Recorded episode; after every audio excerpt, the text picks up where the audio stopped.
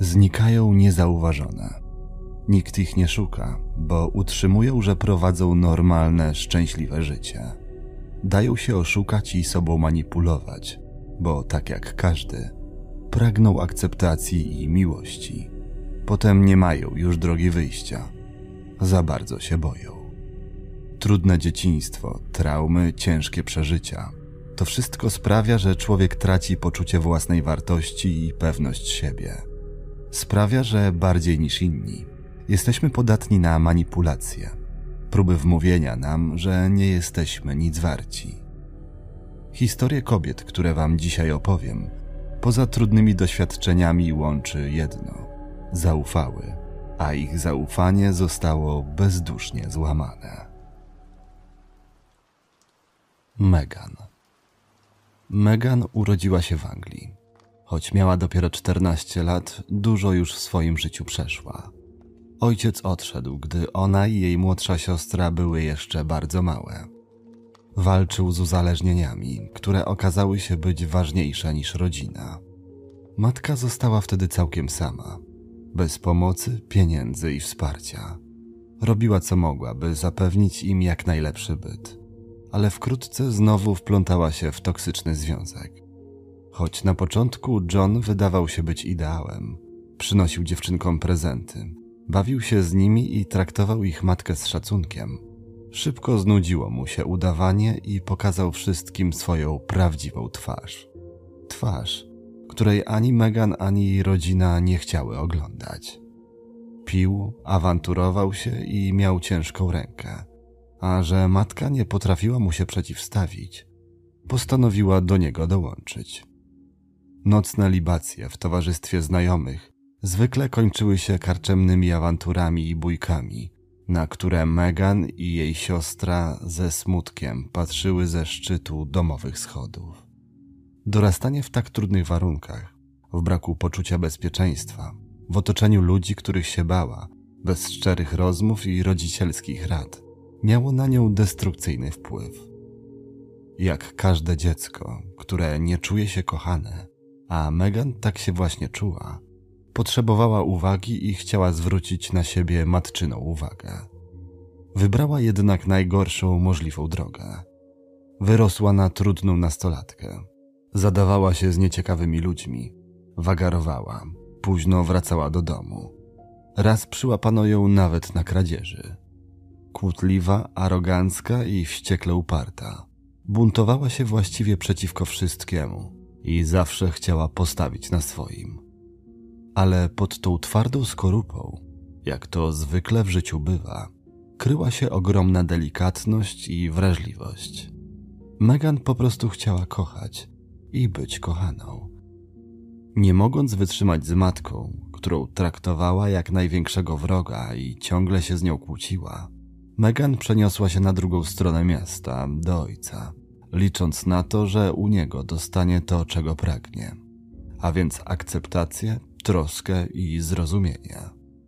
Mężczyzna przyjął ją, co prawda, z otwartymi ramionami, ale Megan szybko zdała sobie sprawę, że trafiła z deszczu pod rynnę a nawet jeszcze gorzej.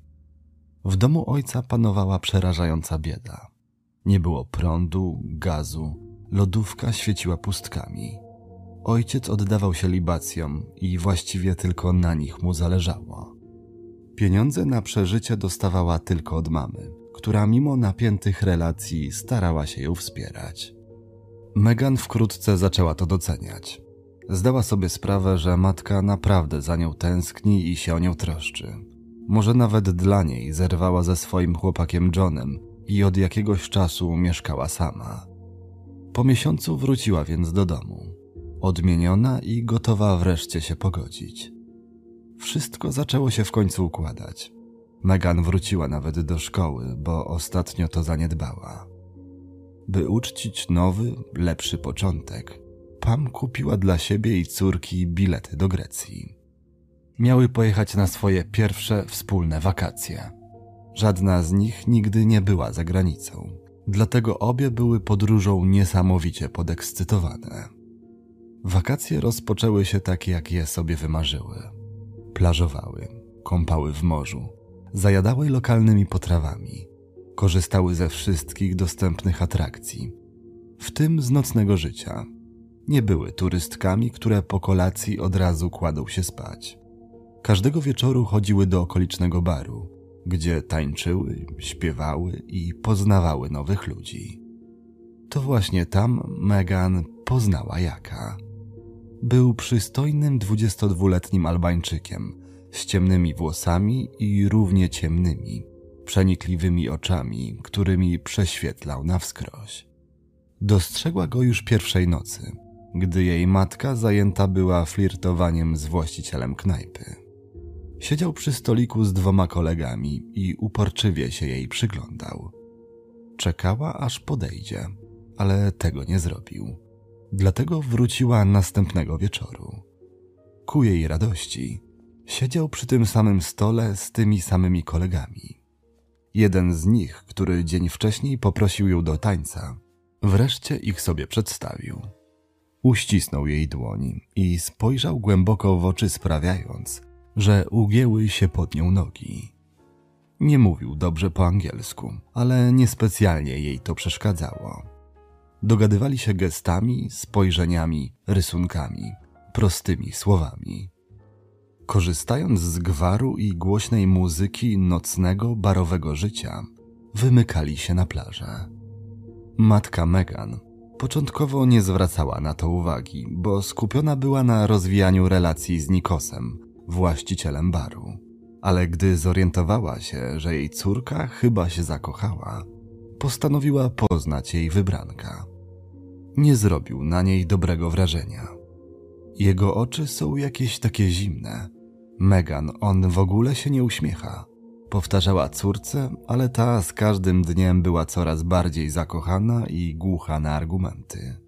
Tym bardziej, że po kilku dniach po raz pierwszy powiedział kocham.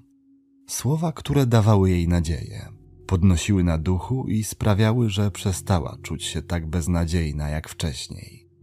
Jak wyznawał jej od tej chwili miłość codziennie, prosząc jednocześnie, by została z nim na zawsze i nie wyjeżdżała do Anglii. Megan oczywiście nie chciała tego robić, ale nawet fala pierwszej młodzieńczej miłości, jaka ją wtedy ogarnęła, nie mogła powstrzymać zbliżającego się terminu wyjazdu. Tym bardziej, że matka zarezerwowała bilety powrotne za ostatnie pieniądze. Wypłata miała wpłynąć na jej konto dopiero za jakiś czas. Wiedząc, że zwykłą prośbą nic nie wskóra, Megan postanowiła posunąć się do podstępu. Na lotnisku powiedziała mamie, że właściciel baru Nikos, z którym przez ostatnie dni trochę flirtowała, powiedział jej w sekrecie, że ją kocha i nie chce, by wyjeżdżała. Słysząc te słowa, spragniona miłości Pam postanowiła podążyć za głosem serca. Licząc zapewne na to, że tym razem trafiła wreszcie na człowieka, z którym stworzy stabilny, zdrowy związek, odebrała od obsługi bagaże, a że nie stać jej było na taksówkę powrotną, złapała stopa. Dopiero w samochodzie Megan przyznała się do kłamstwa. Pam była wściekła, ale nie było już odwrotu. Samolot odleciał, a one nie miały pieniędzy, by zawrócić i kupić nowe bilety. Dlatego wróciły do miasteczka i Nikosa, który ku ich radości przyjął je z otwartymi ramionami. Załatwił im mieszkanie, opłacał pobyt, karmił i, co najważniejsze, wciąż był zainteresowany poznawaniem Pam. Megan skakała ze szczęścia. Od razu spotkała się z Jakiem, który następnego dnia przedstawił ją swojej rodzinie, a po około dwóch tygodniach zaproponował, by z nimi zamieszkała. Jej mama nie miała nic przeciwko, bo byli tam jego rodzice. Zresztą sądziła, że nie ma powodów do niepokoju.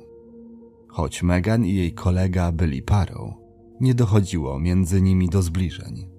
Dziewczynie swoją drogą bardzo to imponowało. Cieszyła się, że jak nie naciska, nie namawia, bo nie była jeszcze na to gotowa. Megan nie powiedziała mamie, że mieszkała u rodziny chłopaka tylko przez kilka dni, a potem zamieszkali sami. Zataiła to przed nią, bo nie chciała jej denerwować. Zresztą i tak nic by to nie zmieniło. Była zakochana i nie dałaby się przekonać do powrotu za żadne skarby świata. By uśpić czujność matki, Megan starała się ją widywać codziennie.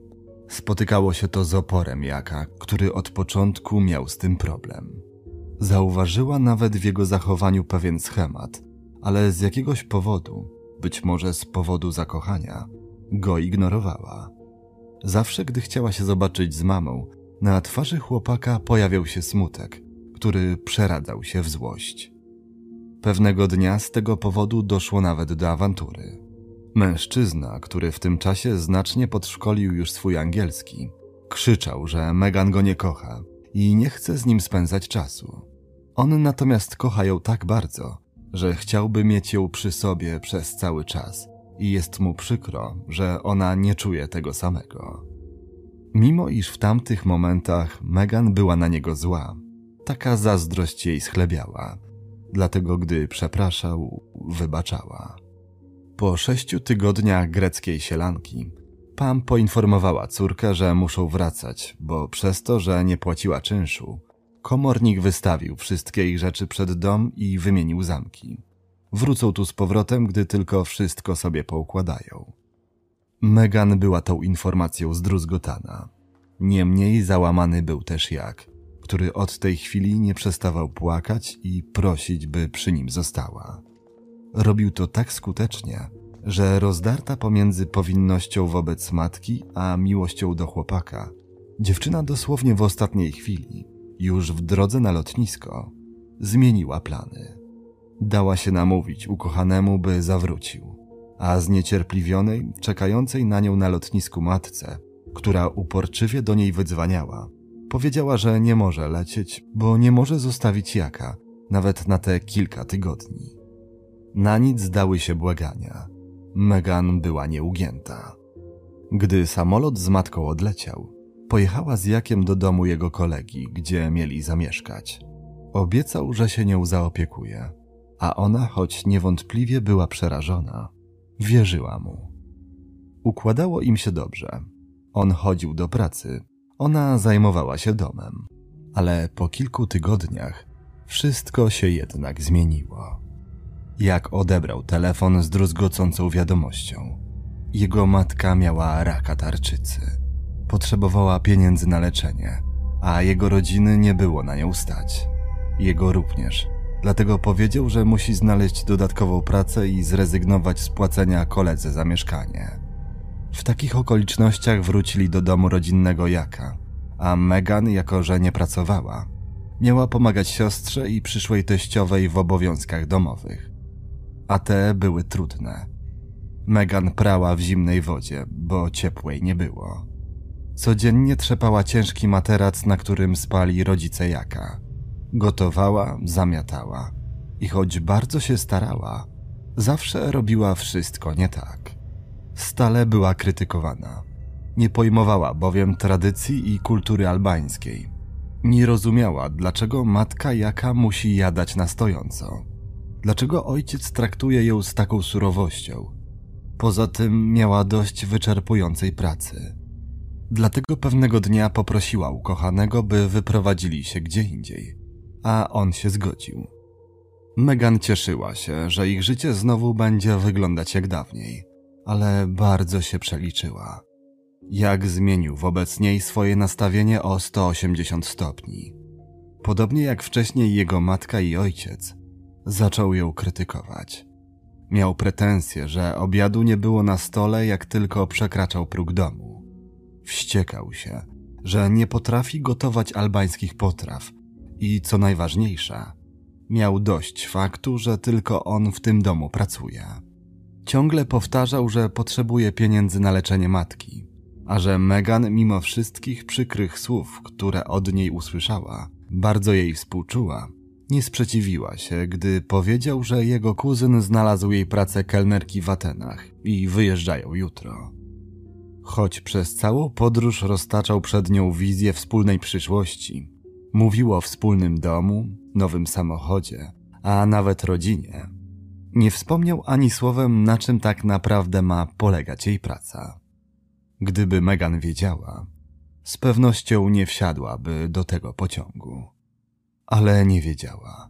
Dopiero na miejscu dowiedziała się, że nie będzie kelnerką.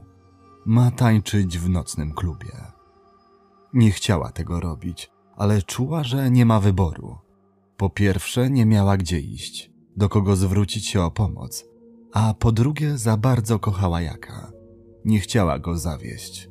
Nie chciała też zawieść jego ukochanej matki.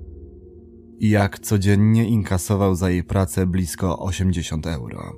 Przeliczał je dokładnie za każdym razem, by sprawdzić, czy nic sobie nie zabrała. Zarobki były więc naprawdę spore, dlatego czuła, że szybko uzbierają na operację i wreszcie będzie mogła zająć się czymś normalnym.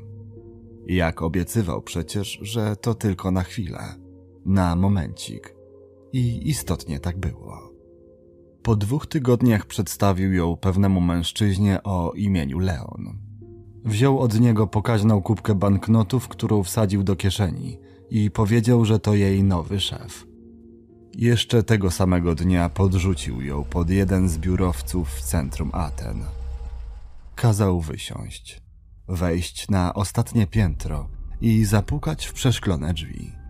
Zrobiła co kazał, choć bardzo się bała. Nie wiedziała przecież, co ją czeka, a miała złe przeczucia. Na drżących nogach, wysokich szpilkach, od których bolały ją nogi, weszła na drugie piętro. Otworzył jej podstarzały, gruby prawnik. Powiedział, by weszła do pokoju, w którym był jedynie materac, telewizor i kamera. Megan, choć naiwna, nie była głupia. Zrozumiała, że wpadła w pułapkę. Domyśliła się, że właśnie została sprzedana. A to miał być jej pierwszy raz. Po wszystkim zalała się łzami, a mężczyzna, który kompletnie to zignorował, wręczył jej plik 50 eurówek i kazał natychmiast wyjść. Wracając do Jaka płakała. On przyciągnął ją do siebie i szepnął: To nie potrwa długo, kocham cię. A ona, mimo iż wiedziała, że doskonale wiedział, co zaszło i że sam ją na to skazał, znowu mu zaufała. Jej uczucie do niego wciąż było zbyt silne, by powiedzieć dość. Od tej chwili, jak woził ją do klientów każdego dnia, chciałaby tego nie robił. Prosiła, by pozwolił jej zadzwonić do mamy, ale on bardzo się wtedy denerwował. Raz za karę zostawił ją na obrzeżach miasta, zupełnie samą, bez pieniędzy, na pastwę losu. Po kilku godzinach co prawda wrócił. Pogodzili się, ale w ich związku nic nie było już takie jak wcześniej. Jak otwarcie nią gardził. Wyśmiewał jej strój, makijaż, włosy. Mówił nieprzyzwoite rzeczy o jej matce. Upokarzał również publicznie. Gdy prosiła, by przestał, patrzył na nią tymi swoimi zimnymi oczami i rubasznie się śmiał. Było jej z tego powodu przykro, ale nic nie mogła zrobić. Bała się, że odejdzie jak ojciec kiedyś i zostawi ją samą, że najwyraźniej na to wszystko zasługuje i musi być lepsza, by zasłużyć na jego miłość. Z czasem przywykła do jego nowej twarzy. W obawie przed kolejnym wybuchem złości przestała się sprzeciwiać, krzyczeć i mówić jak jej źle. Zaciskała zęby i robiła co chciał, nawet gdy była chora, bo w rzadkich chwilach dobrego humoru znowu roztaczał przed nią wizję wspólnej przyszłości. Wieczorami oglądał z nią filmy, zamawiał jedzenie, zabierał na zakupy. Zapewniał, że to wszystko niedługo się skończy. Zarobią tyle, ile im potrzeba. Wrócą do miasteczka, gdzie się poznali. Mama przejdzie operację i wszyscy będą szczęśliwi. Wierzyła, bo była ślepo zakochana. Ignorowała czerwone flagi, choć tych z każdym dniem pojawiało się coraz więcej. Dzięki marzeniom miała siłę żyć. Nie poddawała się więc wierząc, że to wszystko kiedyś naprawdę się skończy. Ale nie skończyło. Po tym, jak mu powiedziała, że spodziewa się dziecka, po tym, jak specjalnie wywołał awanturę, w wyniku której je straciła, po tym, jak mimo złego samopoczucia kazał jej iść do pracy, mówiąc, że potrzebuje pieniędzy, a nie tak jak zwykle potrzebujemy. Rozżalona i zdruzgotana Megan otworzyła oczy. Co prawda jeszcze nie na tyle, by odejść, ale na tyle, by zobaczyć pewne rzeczy, których nie dostrzegała wcześniej. Zrozumiała, że jak od początku ją okłamywał. Nigdy nie był w niej zakochany. Była dla niego jedynie narzędziem, maszynką do zarabiania pieniędzy. To odkrycie złamało jej serce. Mimo licznych rozmów z matką, która w międzyczasie wróciła do Grecji i zamieszkała z Nikosem, Megan nigdy nie powiedziała jej prawdy. Bała się Leona, który ponoć powiedział kiedyś Jakowi, że jak piśnie słówko, to już więcej nie zobaczy matki. Każdego dnia jak powtarzał jej bowiem, że jest obserwowana. Jej telefon jest na podsłuchu, a oni wiedzą, gdzie mieszka jej matka i jej nowy chłopak. Regularnie sprawdzał jej komórkę i był przy każdej rozmowie z matką. Opowiadała jej więc, że jest kelnerką, planuje pójść do koledżu, zrobić kurs na fryzjerkę lub stylistkę paznokci i jest szczęśliwa. A matka nie dopytywała. Do głowy by jej nie przyszło, że córka kłamie. Życie Megan tymczasem przypominało koszmar. Przenosiła się z jednego obskurnego hotelu do drugiego. Jakiś czas stała nawet na ulicy we Włoszech, a potem została sama. Po pół roku wspólnego życia, jak niespodziewanie odszedł. Powiedział, że wyjeżdża. Odtąd do pracy będzie ją woził jego kolega Elek, któremu ma oddawać połowę zarobionych pieniędzy. Resztę natomiast, co do centa, ma przesyłać mu przez lokalny bank. Tłumaczył, że to na dom. Ich dom.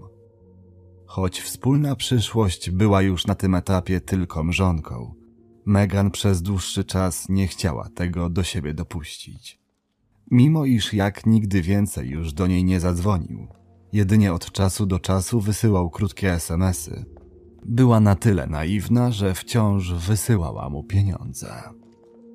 Mniej więcej w tym samym czasie w hotelu, w którym mieszkała, pojawiło się osiem nowych dziewczyn. Megan była ich ciekawa, dlatego postanowiła zejść na dół i się z nimi zapoznać. Jedna z nich uśmiechnęła się do niej przyjaźnie i powiedziała: Jestem Kasia, pochodzę z Polski. Przyjechałam tu, żeby trochę popracować i zarobić na studia. Pierwszy raz jestem tak daleko od rodziny i już za nimi tęsknię. Tak samo jak za moim chłopakiem. Ale w Polsce tyle nie zarobię. Nigdy nie pracowałam jako kelnerka. Myślisz, że nauczą nas tego, co mamy robić? Nie będą mieli problemu z tym, że nie mówimy po grecku? Powiedziała radośnie. A Megan wiedziała już, że ona i jej koleżanki zostały oszukane, bo wcale nie miały pracować w barze. Wiedziała o tym od ochroniarza.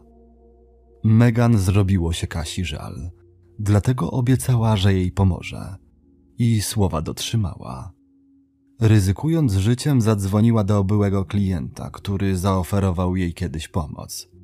Mężczyzna kupił dziewczynie bilet powrotny do Polski. Proponował go także Megan, ale nie skorzystała. Za bardzo się bała. Była przekonana, że jest obserwowana, że Elek wie, co właśnie zrobiła i jeśli nie wróci, zemści się na jej mamie. Wracając, oglądała się za siebie. Wpatrywała w wibrujący wściekle telefon. Na szczęście niczego się nie domyślił. Elek nie był jej szefem długo, bo wkrótce trafiła w ręce Krzysztofa. Mężczyzna był milszy niż jego poprzednik. Traktował ją znacznie łagodniej, jak człowieka, dlatego wkrótce poczuła do niego coś więcej. Samotność i emocjonalna pustka po wyjeździe Jaka przytłaczała ją nawet bardziej niż praca ponad siły. Krzysztof był żonaty, ale nie przeszkadzało jej to. Potrzebowała kogoś, komu znów mogłaby zaufać, poczuć się widziana, wartościowa. A on był jedynym mężczyzną w jej otoczeniu, z którym spędzała więcej czasu niż pięć zakupionych za 20 euro minut. Był na tyle dobry, że pozwolił jej nawet na odwiedziny matki. Na coś, na co ani jak, ani Elek nigdy by się nie zgodzili. Zastrzegł, by trzymała buzię na kłódkę, ale ona chciała powiedzieć mamie prawdę. Cień jeżdżącego za nimi wszędzie opiekuna nie dawał jej jednak spokoju. Widziała go w każdym sklepie, w każdej restauracji. Kilka razy trąbnął nawet na nie klaksonem, gdy szły ulicą. Starała się znaleźć odpowiedni moment. Pragnęła wbiec za matką do odjeżdżającego autobusu, ale słowa, które wyszeptała przy pożegnaniu, ostatecznie zaprzepaściły jej plany. Jestem z ciebie taka dumna, szepnęła, a Megan zrozumiała, że nie może powiedzieć jej prawdy. Byłaby dla niej zbyt bolesna. Trzeci raz mogła uciec, gdy aresztowała ją policja. Władze jakiś czas wcześniej wpadły bowiem na trop Krzysztofa. Jedna z dziewczyn wspomniała o nim w trakcie przesłuchania, a oni znaleźli w jej telefonie numer. Zadzwonili, poprosili o dziewczynę, a na miejsce przyjechała Megan. Od początku trzymała język za zębami. Nie ufała policji, sądząc, że to prowokacja. Odnosiła wrażenie, że za wszystkim stoi Krzysztof, który chce sprawdzić jej lojalność. Wielokrotnie powtarzał przecież, że ma w policji wtyki. Zna najważniejsze osoby. Mówiła więc to, co kazał jej mówić, gdy spotkali się na korytarzu. Utrzymywała, że był tylko nieświadomym niczego kierowcą, którego widziała pierwszy raz w życiu. Zatrudniał ją ktoś zupełnie inny, ktoś, kogo osobiście nie znała. Rozmawiała z nim tylko przez telefon. Powtórzyła to też w sądzie, bo tak radziły jej koleżanki z celi. Nie pomogły naciski ze strony policji, proponowana pomoc i wsparcie. Megan ciągle zaprzeczała, że jest zmuszana do pracy, której nie chce wykonywać. Krzysztof wyszedł więc na wolność, mimo iż w jego aucie znaleziono 10 tysięcy euro i paszporty należące do wielu innych kobiet. W ramach wdzięczności mężczyzna dał jej 50 euro i po raz pierwszy powiedział, że ją kocha. To wyznanie, nawet jeśli było nieprawdziwe, znaczyło dla niej wtedy więcej niż najpiękniejszy prezent. Chodziła więc do pracy jak dawniej. Nie sprzeciwiała się i nie buntowała, stale oczekując na moment, by znowu ją przytulił i powiedział, że jest dla niego ważna. Pragnęła jego aprobaty tak bardzo, że zgodziła się nawet zrobić coś, czego żałuje do dziś. Za namową kochanka założyła profil na Facebooku i nawiązała kontakt z koleżanką z dawnych lat. Chciałby opowiadała jej o swoim bajkowym życiu w Grecji, o dobrej pracy i życzliwych ludziach. Nie pytała po co, po prostu robiła co chciał. Nie przypuszczała, że może mieć złe intencje nawet wtedy, gdy powiedział, by zaprosiła ją do siebie, całkowicie za darmo, bo on opłaci cały pobyt. Dziewczyna bez wahania się zgodziła. Wsiadła w samolot i po kilku dniach przyleciała do Aten. Zaraz po odebraniu z lotniska, Krzysztof zawiózł je obie do hotelu, gdzie przywitało je trzech albańskich mężczyzn. Było miło, aż do momentu, gdy jeden z nich wypalił, że kupił je za 4000 euro i od teraz mają robić co każą. Dopiero wtedy Megan zrozumiała, co zrobiła. Dlaczego Krzysztof chciałby zaprosiła Lexi do siebie? Choć serce łomotało jej ze strachu, postanowiła uratować koleżankę. Gdy zostały w pokoju same, pobiegły do pomieszczenia na tyłach mieszkania i zamknęły drzwi na klucz. Słyszały głosy zdenerwowanych mężczyzn i wiedziały, że mają niewiele czasu. W pokoju było okno, ale było zamknięte. Megan próbowała je otworzyć, ale z nerwów nie mogła tego zrobić. W pewnym momencie puściły. Wybiegły na ulicę. Zaczęły biec, a gdy zobaczyły spacerującego policjanta, poprosiły go o pomoc. Nie wiedziały, że robiąc to popełniają fatalny błąd, bo mężczyzna zamiast na komendę zawiózł je do hotelu prowadzonego przez kolegę Krzysztofa i natychmiast do niego zadzwonił. Kilka minut później był już na miejscu. Przepraszał. Mówił, że to było nieporozumienie, że ci faceci gadali głupoty, są już bezpieczne, a on się nimi zaopiekuje. Ale Megan przestała mu wierzyć. Zrozumiała, że jest na świecie sama. Nikt jej nie pomoże i nie może na nikogo liczyć. Jeszcze tego samego wieczoru powiedziała koleżance prawdę o Krzysztofie i swojej pracy, a ta postanowiła zrobić wszystko, by uciec.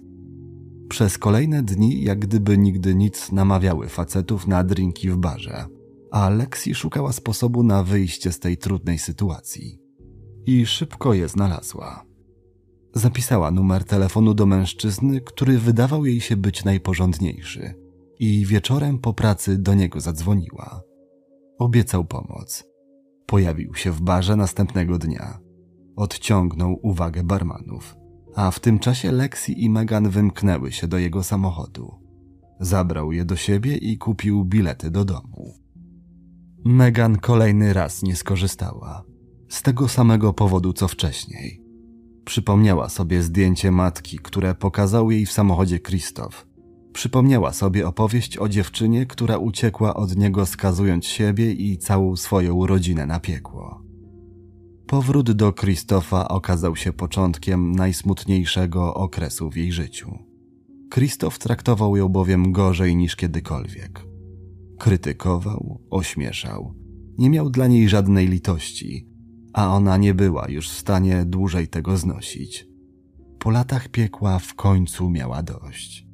Przypomniała sobie, że poprzednia lokatorka zostawiła w szafce leki. Weszła do pokoju. Zamknęła za sobą drzwi. Gdy się obudziła, zobaczyła nad sobą policjantów, których wezwała sąsiadka. Wpadła w panikę. Zaczęła krzyczeć: On mnie obserwuje, on mnie dopadnie. A oni zabrali ją najpierw na komisariat, a potem do szpitala. Krzysztof przyjechał do niej z bukietem kwiatów. Opowiadał o cudownym życiu, jakie ich czeka po jej wyjściu, zastrzegając, by ani słowem nie wspominała o swojej pracy. Tak też zrobiła. Po raz kolejny mu zaufała. Odwiedzał ją często.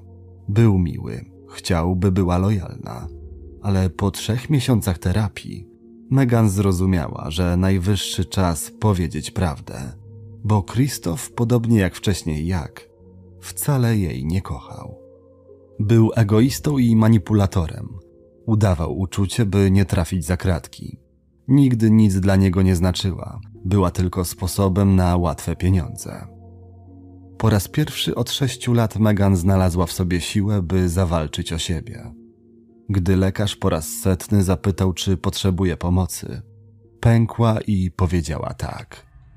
Czyhało na nią realne niebezpieczeństwo, dlatego musiała jak najszybciej wyjechać z Grecji. Ale nie było to takie proste, jakby się na pierwszy rzut oka wydawało. Nie miała paszportu. Miał go Krzysztof. Musiała więc znaleźć sposób, by go odzyskać. Za radą pielęgniarek powiedziała mu przez telefon, że potrzebuje paszportu dosłownie na chwilę, do wypełnienia szpitalnych dokumentów. Wiedziała, że go to rozjuszy. Od dwóch lat powtarzał jak mantrę, że w razie kłopotów ma mówić, że go zgubiła, ale podjęła ryzyko. Ku jej zdziwieniu i wielkiej ulce niczego się nie domyślił. Przywiózł jej paszport i obiecał, że niedługo ją odwiedzi. Gdy odjeżdżał, zrobiło jej się smutno, bo zrozumiała, że już go więcej nie zobaczy. W końcu była wolna. W 2009 roku wróciła do Anglii, gdzie zaczęła normalne życie. Przeszła leczenie i poszła na terapię, bo stwierdzono u niej paranoję, zespół stresu pourazowego i syndrom sztokholmski.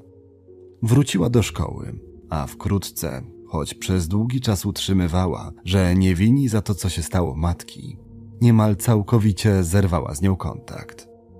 W wywiadzie dla Daily Mail opublikowanym w 2016 roku wyznała, że znalazła kochającego partnera i spodziewa się dziecka.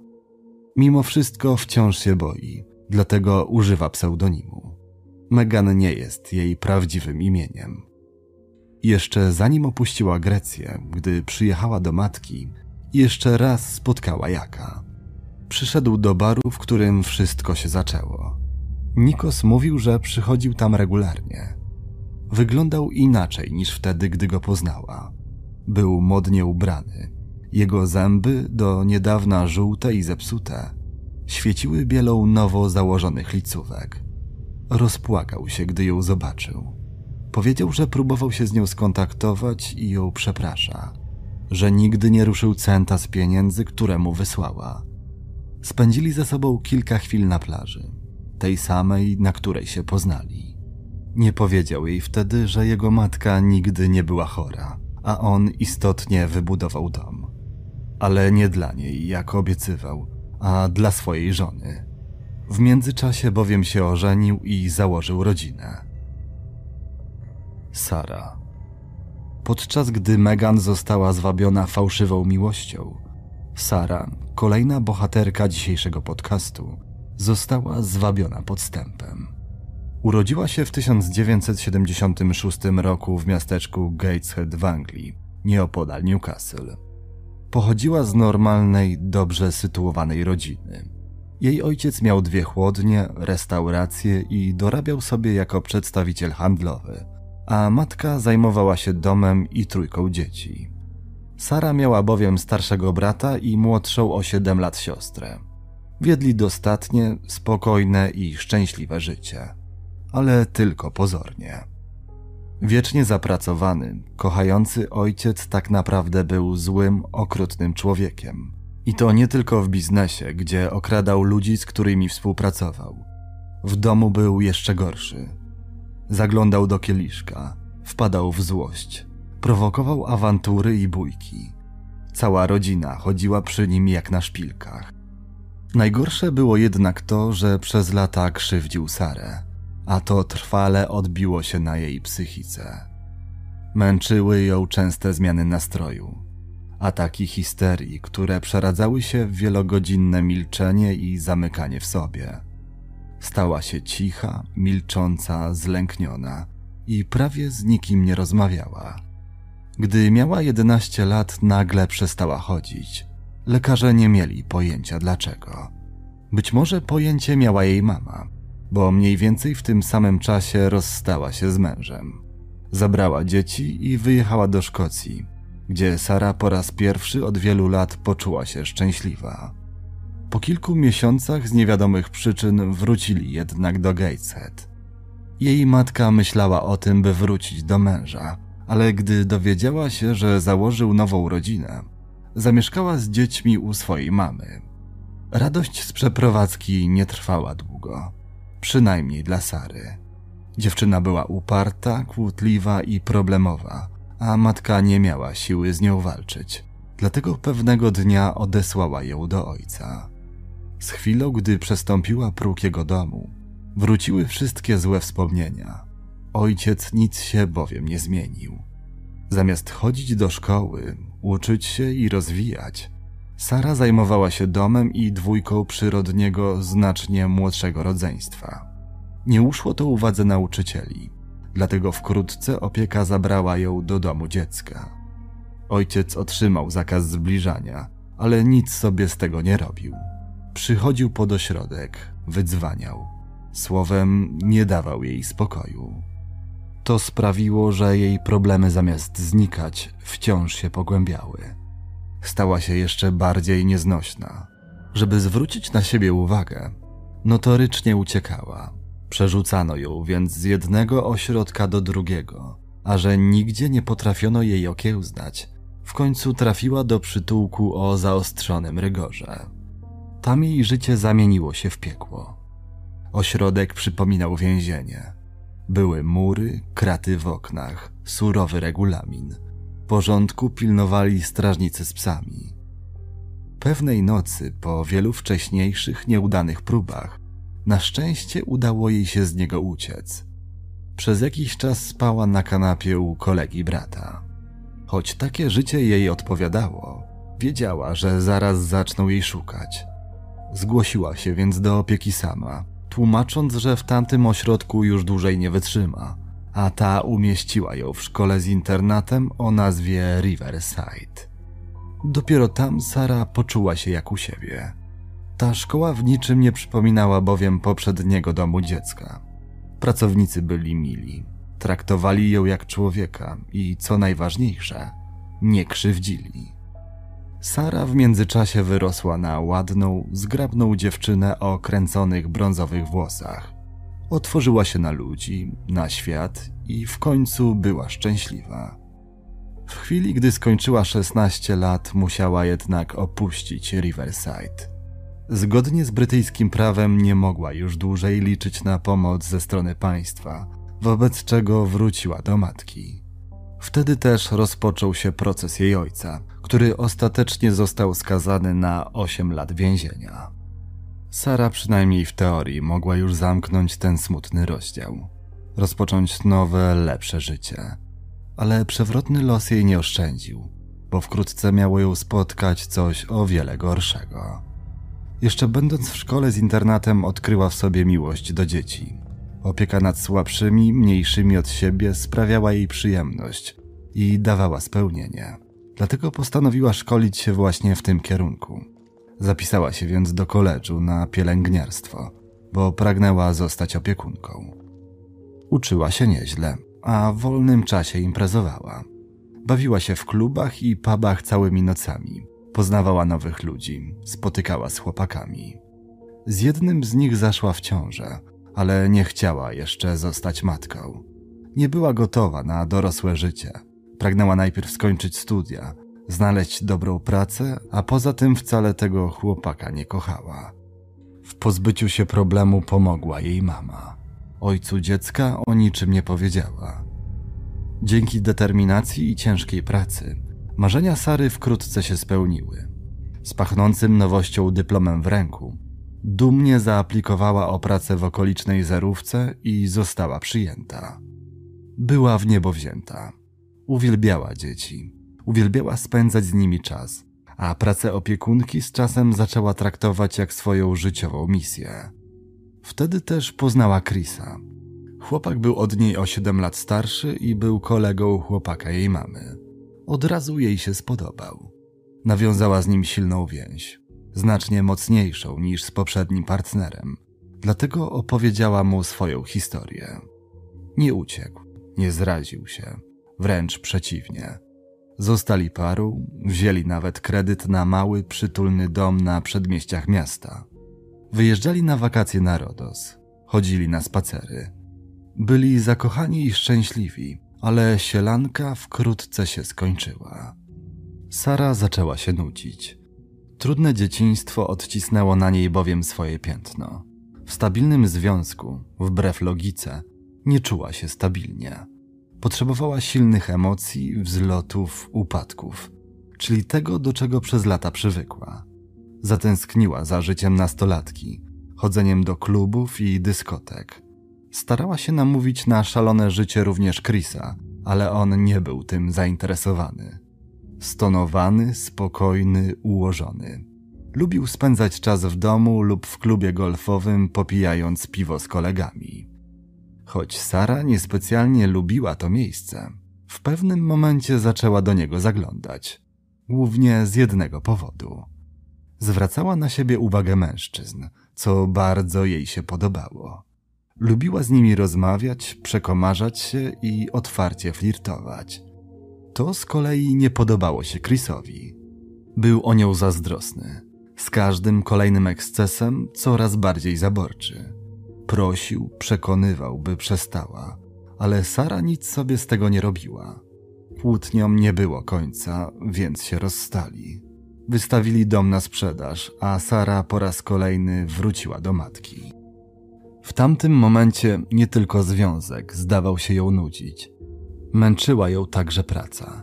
Wciąż kochała dzieci, ale trauma związana z przeprowadzonym przed kilku laty zabiegiem nie dawała jej spokoju.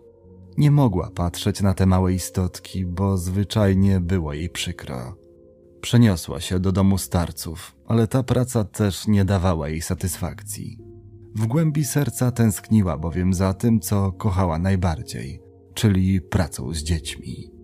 Dlatego, gdy któregoś poranka zupełnie przypadkiem otworzyła jedną z gazet i dotarła do sekcji ogłoszeń, nie potrafiła opanować emocji. Poszukiwana opiekunka do pracy w żłobku, możliwość zakwaterowania, Głównie ta ostatnia część przykuła jej uwagę. Już dawno chciała wyjechać, zostawić to miasto, które kojarzyło jej się tylko z tym, co najgorsze. Złapać oddech, oderwać się od znajomych twarzy, widoków. Przez kilka godzin biła się z myślami. Zapytała o radę mamę, ale ta nie była zachwycona. Miała złe przeczucia Bała się, że córka jest jeszcze za młoda i zbyt niedojrzała na samotne eskapady. Podda się pokusie imprezowego trybu życia, a miała do tego skłonności. W efekcie nie sprosta obowiązkom. Zostanie zwolniona i nie będzie miała za co się utrzymać. Starała się więc przekonać córkę, by może zamiast rzucać się w nieznane, wróciła do starej pracy, ale Sara ją zignorowała. Miała 19 lat i chciała zacząć wszystko od nowa, od początku, dlatego zadzwoniła. Mężczyzna, który odebrał telefon, przedstawił się jako John i wydawał się miły. Zapytał ją o kompetencje, bo nie miał czasu na rozmowy kwalifikacyjne. A gdy potwierdziła, że ma ukończony specjalny kurs, bardzo się ucieszył. Zapytał ją o wygląd, bo z tego co mówił, był w tej pracy bardzo ważny, a potem o ważny paszport. Miejsce pracy znajdowało się bowiem w Holandii, a dokładniej w Amsterdamie. Obiecał, że niebawem odezwie się do niej jego asystentka z informacją, czy została przyjęta. Sara czekała więc na telefon jak na szpilkach, a gdy wreszcie go otrzymała, nie mogła uwierzyć w swoje szczęście.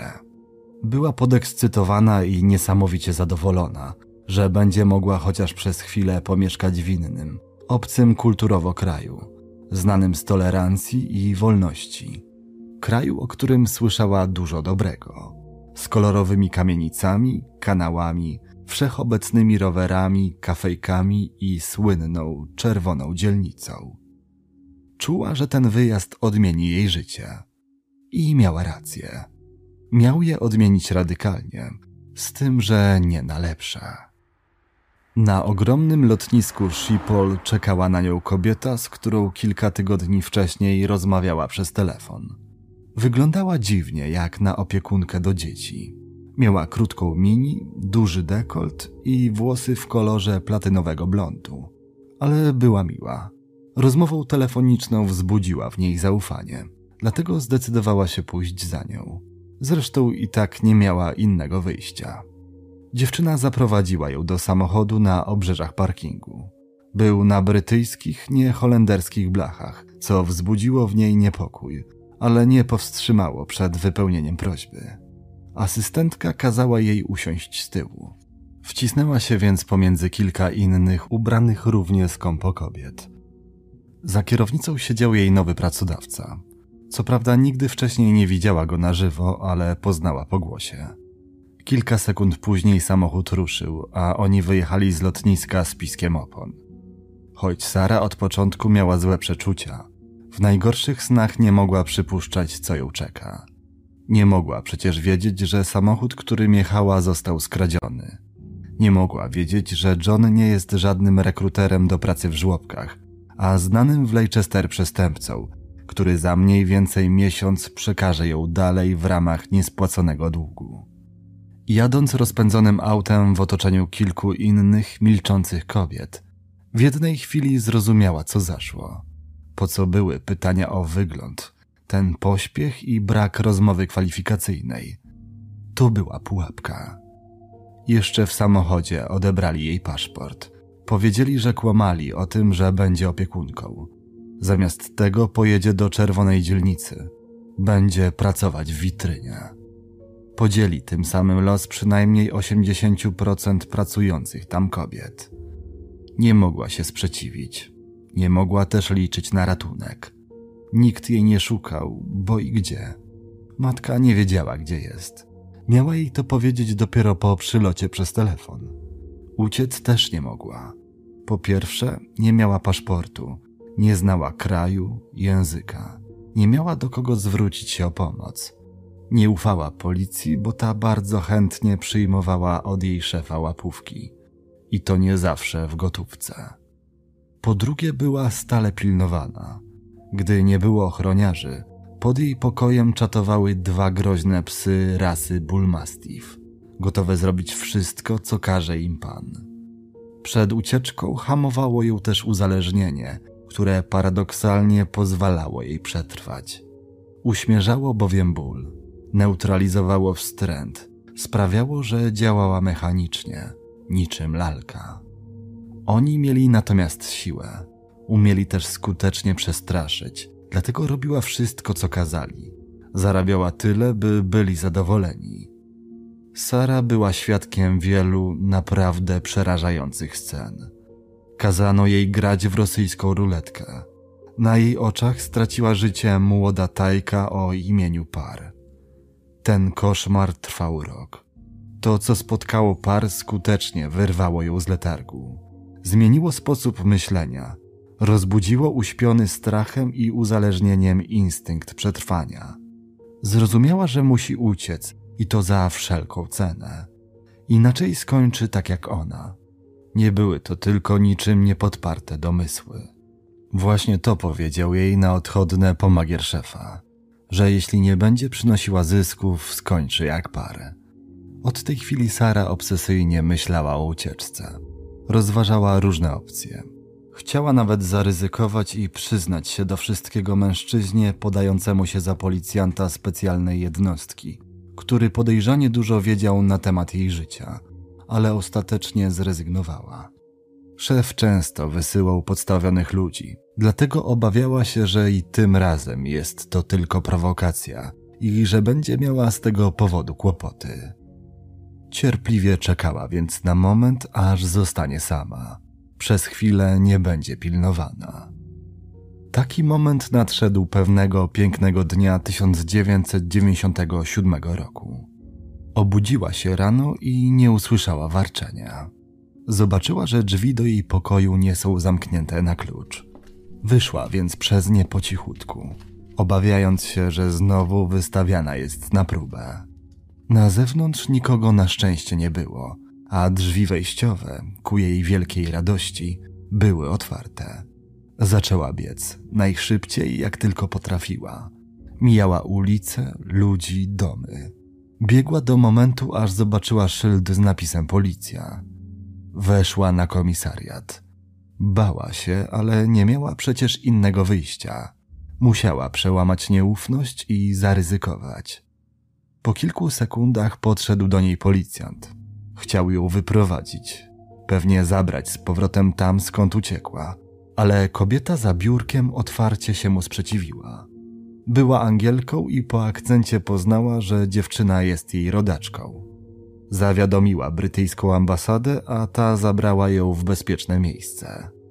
Po kilku dniach przewieziono ją do Belgii, choć wymagało to naprawdę ogromnego zaangażowania ze strony specjalnej jednostki policji.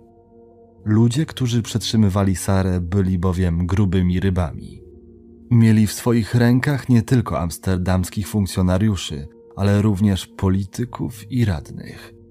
Tamtego dnia Sara miała dużo szczęścia. Po mieście krążyła bowiem plotka, że mają się odbyć aresztowania. Gangsterzy, obawiając się o swoją skórę, postanowili więc na chwilę zniknąć. W pośpiechu nie zamknęli drzwi, nieświadomie pozwalając dziewczynom uciec, bo tego dnia uciekinierek było więcej. Najprawdopodobniej wszystkie złożyły zeznania. Z mężczyzn, których Sara wskazała jako sprawców, pięciu stanęło przed sądem. John spędził w więzieniu zaledwie dwa lata. Jego pomocniczka Sally mniej więcej tyle samo. Choć Sara jest dziś wolna, wciąż zmaga się ze swoimi demonami. Ma problemy z nawiązywaniem relacji, cierpi na zespół stresu pourazowego i syndrom sztokholmski. Podobny los spotkał niedawno 16 kobiet w hiszpańskiej Andaluzji. Zamiast do pracy trafiły w ręce gangu. 6 stycznia 2024 roku zostały szczęśliwie uwolnione. Takich historii jest niestety więcej. Hadasz wyjechała do Teksasu na wycieczkę z ludźmi, których uważała za przyjaciół. Szybko zdała sobie jednak sprawę, że nimi nie są. Monie z Bangladeszu sprzedał mąż. Kieł z Kambodży. Została sprzedana za 500 dolarów przez osobę, którą uważała za najważniejszą w swoim życiu. Przez własną matkę. Ich historie to tylko wierzchołek góry lodowej. Podobny dramat przeżywają setki, a może nawet i miliony kobiet rocznie.